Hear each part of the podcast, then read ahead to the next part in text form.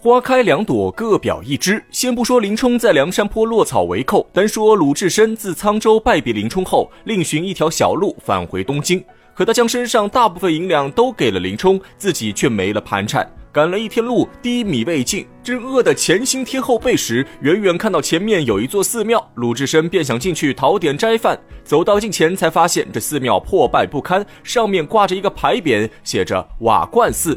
鲁智深推门走入寺中，只见树木凋零，落叶满地，几座房屋也是东倒西歪，像是无人居住一般。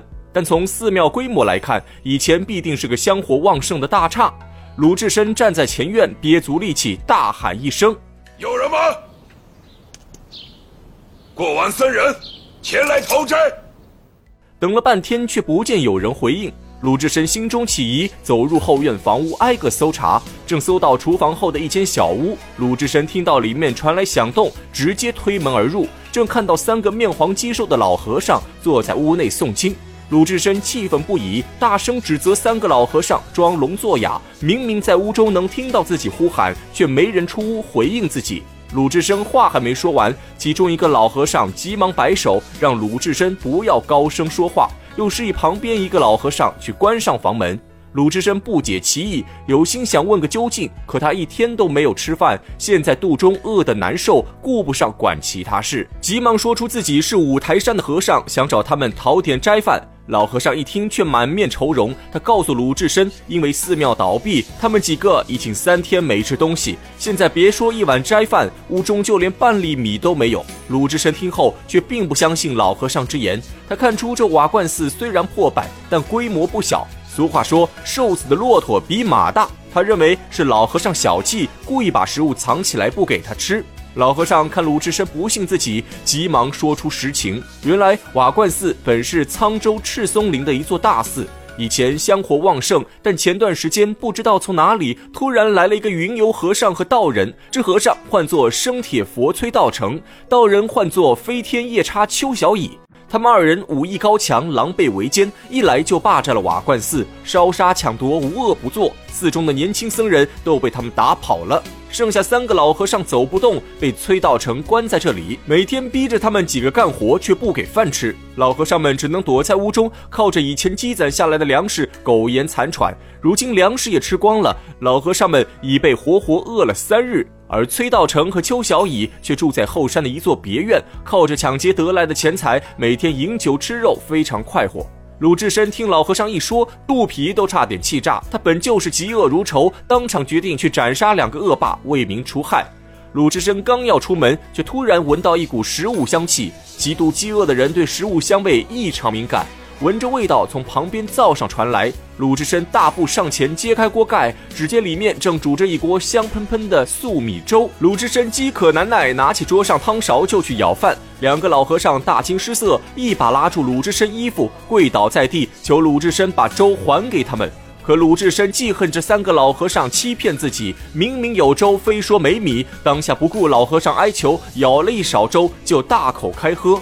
另一个老和尚早已饿得体瘦如柴，奄奄一息。眼看救命粥被鲁智深抢走，急着去阻拦鲁智深，谁知刚迈出一步就摔倒在地。鲁智深心地善良，急忙放下汤勺，上前扶起老和尚。老和尚告诉鲁智深，他们确实三天没有吃饭，今天刚去附近村子化了一些粟米，才熬了一锅救命粥。希望鲁智深手下留情，别和他们抢粥。鲁智深看老和尚说的可怜巴巴，于是决定去其他地方寻找食物。正在此时，门外传来一阵歌声。老和尚一听，吓得面如土色。他悄悄告诉鲁智深，这就是飞天道人邱小乙。鲁智深胆大心细，提了禅杖，偷偷跟在邱小乙身后，一直跟到后山的一座别院。正看到邱小乙和崔道成在树下喝酒吃肉，身旁还有一个美貌妇人。鲁智深怒不可遏，扬起禅杖就要下手。可是崔道成和邱小乙心思活泛，他们看鲁智深手拿武器，而他们二人手无寸铁，互相使了个眼色，想要先稳住鲁智深。二人满脸堆笑，请鲁智深入座饮酒。俗话说，伸手不打笑脸人。鲁智深看着对方人畜无害的笑容，一时间也有些摸不着头脑，便收起禅杖，询问他们究竟是怎么回事。崔道成鬼话连篇，反口诬陷老和尚，说他们三人喝酒撒泼，这才导致寺庙破败。而他和邱小乙正是新来的寺庙住持。邱小乙在旁边出声附和，这二人一唱一和，将整件事说得头头是道。鲁智深听后心中纳闷，以为是自己错怪了二人，抬头正看到美貌妇人，便问崔道成：“这妇人是怎么回事？”崔道成急忙解释说：“妇人是前面村子的农妇，因为丈夫患上重病，家中无米下锅，才来寺中借米。”妇人本想开口说出真相，却被邱小乙一个眼神吓得闭口不言。鲁智深本是聪明人，如果仔细揣摩，肯定能发现崔道成话语中的破绽。可一来他先被老和尚骗了一次，二来崔道成和邱小乙配合的天衣无缝，再加上还有姑娘作证，更增加了可信度。鲁智深心中大怒，觉得是老和尚在演戏欺骗自己，当下撇了崔道成二人，提着禅杖原路返回去找老和尚算账。老和尚们好不容易送走鲁智深，赶紧聚在一起喝粥。刚喝一半，就看到鲁智深又怒气冲冲返回屋内。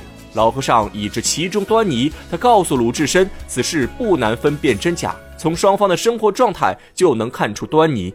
崔道成二人有酒有肉，可老和尚们却连一碗粥都舍不得喝。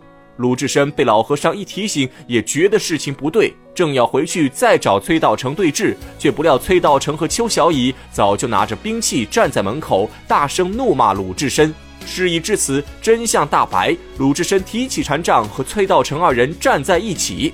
这崔道成和邱小乙虽是恶霸，却真有一身本领，手中大刀舞得密不透风，颇有一些招式。再加上二人相处多年，配合默契，一个主攻，一个防守，与鲁智深斗了十几回合，居然不分胜负。三人打了一阵，鲁智深却突然感到一阵眩晕。原来他一天没有吃饭，肚中饥饿难耐，不用力气还好，一用力气就头晕眼花，使不上劲，强撑着身体又斗了十几回合。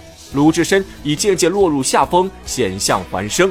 鲁智深也察觉出事情不妙，卖了个破绽，打退二人，急忙掉头逃跑。临走前不忘撂下狠话：“你们这两个狗贼，欺负洒家饿着肚子。”待洒家吃饱了，再回来找你们算账。崔道成和邱小乙见鲁智深跑得飞快，也不上前追赶，收了武器回庙中继续喝酒。